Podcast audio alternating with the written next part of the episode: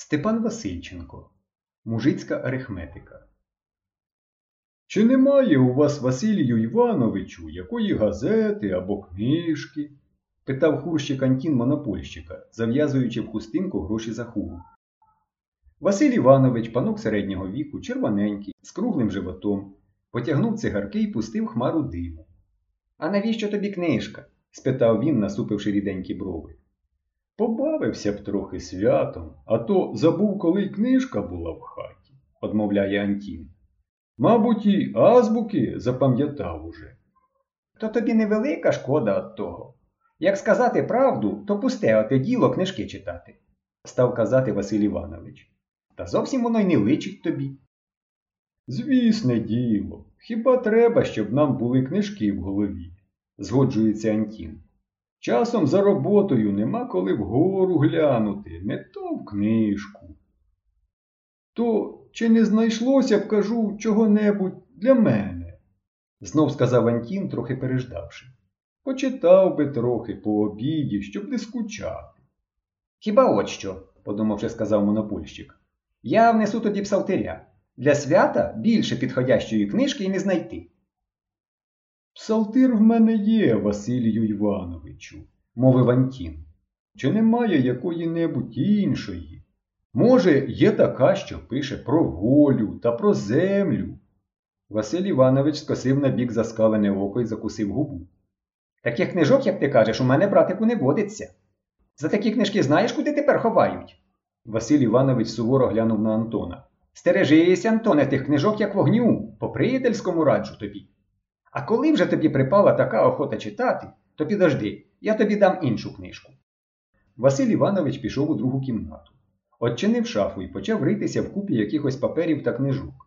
Витягнувши зі споду маленький в обшарпаних палітурках задачник Євтушевського. Примітка.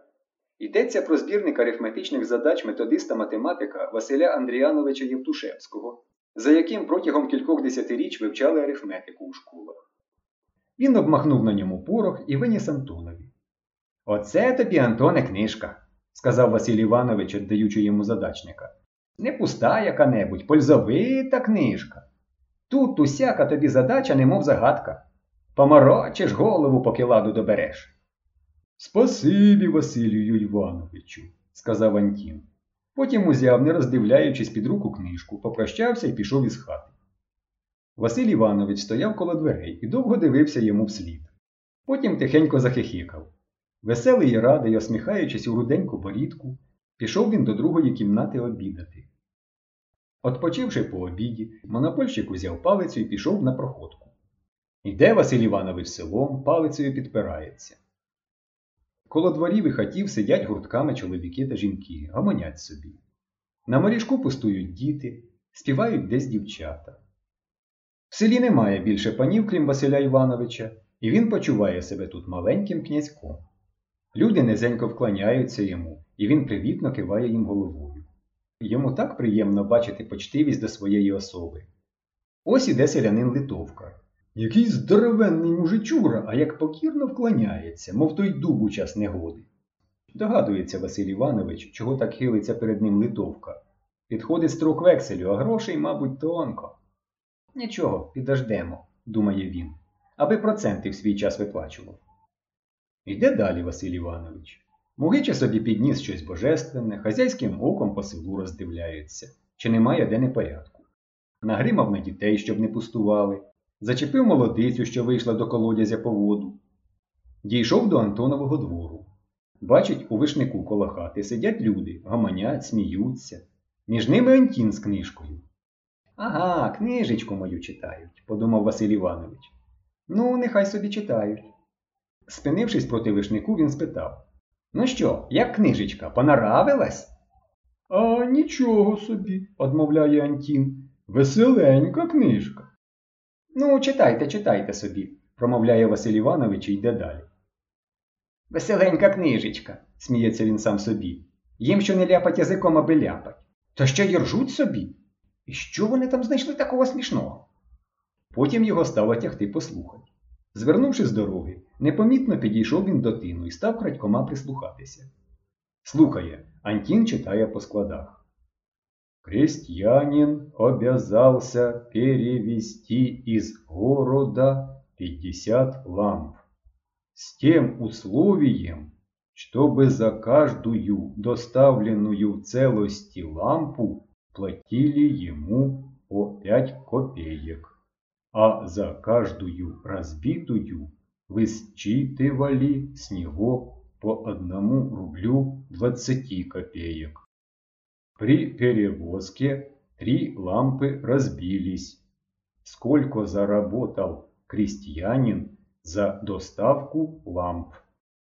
Антін, дочитавши задачу до краю, підняв червоне від натуги лице і веселими очима оглянув слухачів. Питає, скільки то він заробив? сміючись, своїми словами переказує Антін. Мабуть, багато заробив, сказав бородатий дід у білих штанях. Далі вийняв з рота люльку і зареготав. Не скажу вже, скільки він там заробив, тільки знаю, що як стане так заробляти, то скоро й останньої коняки збудеться, додав руденький і жвавий охрім. Хай йому біс такими заробітками. Це чи не буде так саме? став розказувати дід у білих штанях, як назаробляв Захарів парубок у економії. Пробув тиждень коло молотилків пана. Приходить у суботу ввечері додому. Ну, каже батько, давай же оце сину гроші. Завтра поїду в місто, там дещо купити треба. А він став та й каже Оце хоч бийте, хоч лайте, а грошей не приніс ні шага. А батько, де ж ти, сучий сину, дів? Загубив чи, може, вкрали? Не так було б мені, каже, шкода, коли б я загубив або вкрали, а то зовсім і в руках не держав. Потім і розказує, що там уломилось було щось коло віялки, а вину на нього склали. Приказчик вилаяв його на всі боки і при розчоті не дав ні копійки, та ще й наказав, щоб приходив одробляти той збиток іще на тиждень. А батько слухав, слухав, далі й каже Отак, сину, завжди заробляй, то скоро хазяїном станеш. То чи не стільки, кажу, заробив і той на лампах, як цей за віялку, закінчив дід. Усі засміялись. Лампа річ тендітна, казали другі. Торохнеш возом, наробиш скла. І понесла його лиха година під таку хуру.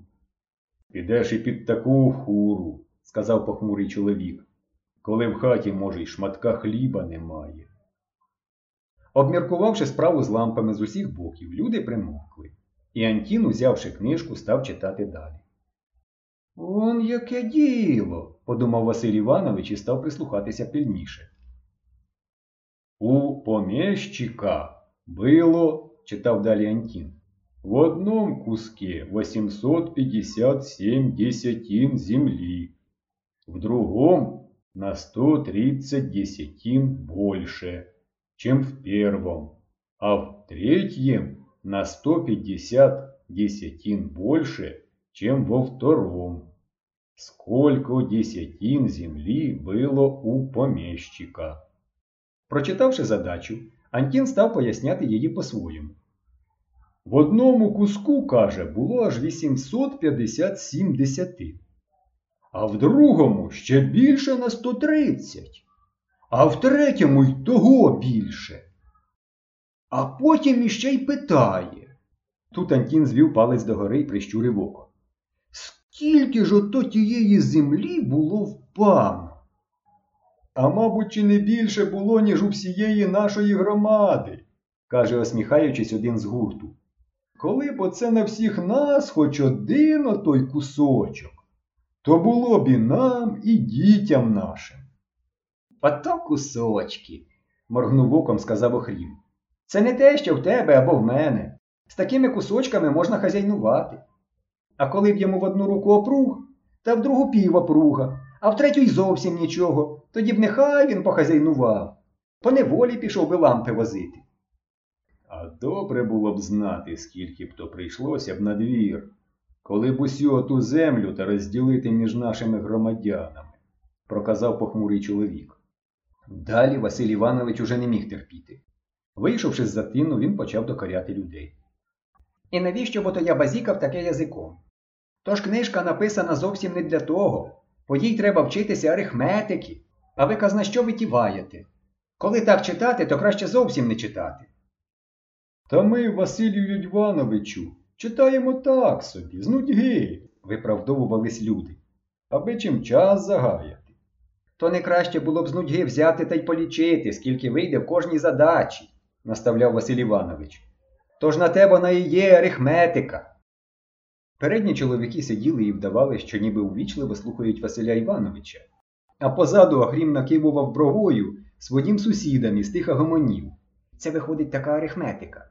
Панові звозять хліб з поля, а мужикові нема з чого возити. Та мороч голову, скільки то всієї землі в пана. Скільки душ пирснуло з осміху, проте здержались, щоб не зареготати голосно. Бачте, сказав Василь Іванович, почувши сміх. Смієтеся, а й самі не знаєте з чого. А я знаю, що ні один з вас не доведе до ладу задачу. Де вже нам? казали передні. Ми люди малограмотні або й зовсім неграмотні. Куди нам полічити отаку силу? А Охрім казав далі своїм сусідам. Це, скажемо так, у тебе, Микіто, скільки землі? Два опруги. Ну і в мене щось коло того. От зійшлися ми та й балакаємо. А давайте будемо лічити панову землю, коли своєї катма. Ти кажеш, ти кажеш, стільки в пана землі. А я кажу ні, стільки. Ти кажеш, брешеш, бо стільки. А я кажу, ні, ти брешеш. Потім ти мене цап за чуба, а я тебе по уху. І пішла арифметика. А ось Грицько йде та й питається, завіщо то люди б'ються, чи не за батьківщину часом? Усі реготалися вже не здержуючись. Василь Іванович почав сердитися. Варнякаєте ви таке, що воно зовсім не до діла. Я ж вам кажу, намагався він пояснити, що в задачникові тільки так пишеться про кого-небудь, аби було над чим рахувати. Та оте ж саме й ми кажемо, перебив його Охрім. Коли вдома чорт має чого рахувати, то давай. Тьху. плюнув з серця Василь Іванович. Давай сюди книжку. крикнув він до Антона і трохи не силою вирвав її у його з рук. Вам книжки читать, вам хвости волам крутити. Ото ваша книжка. Василь Іванович повернувся і пішов від гурту. Всі реготалися. Знаєте, Василь Іванович, крикнув Охрім услід монопольщикові. Коли б довелося нам ділити ваші 90 десятинок, то, може б, таки поділили по своїй, по мужицькій арифметиці. Може, чи й поділили б, підхопив сумний чоловік. Василь Іванович зразу спинився, мов його хтось іпнув за полу. Повернувся, хотів щось казати. Потім плюнув і мерщій подався до своєї монополії. Бач, бач, як закрутив носом. Видно, не дуже до смаку прийшлась йому мужицька арифметика, казали, сміючись люди. І звідкіль принесла його нечиста сила, казали другі. Тільки де два-три чоловіки зійдуться, там же його чортяка хоч не хоч внесе туди. Не дав начитатись волю, а шкода, втішна була книжка.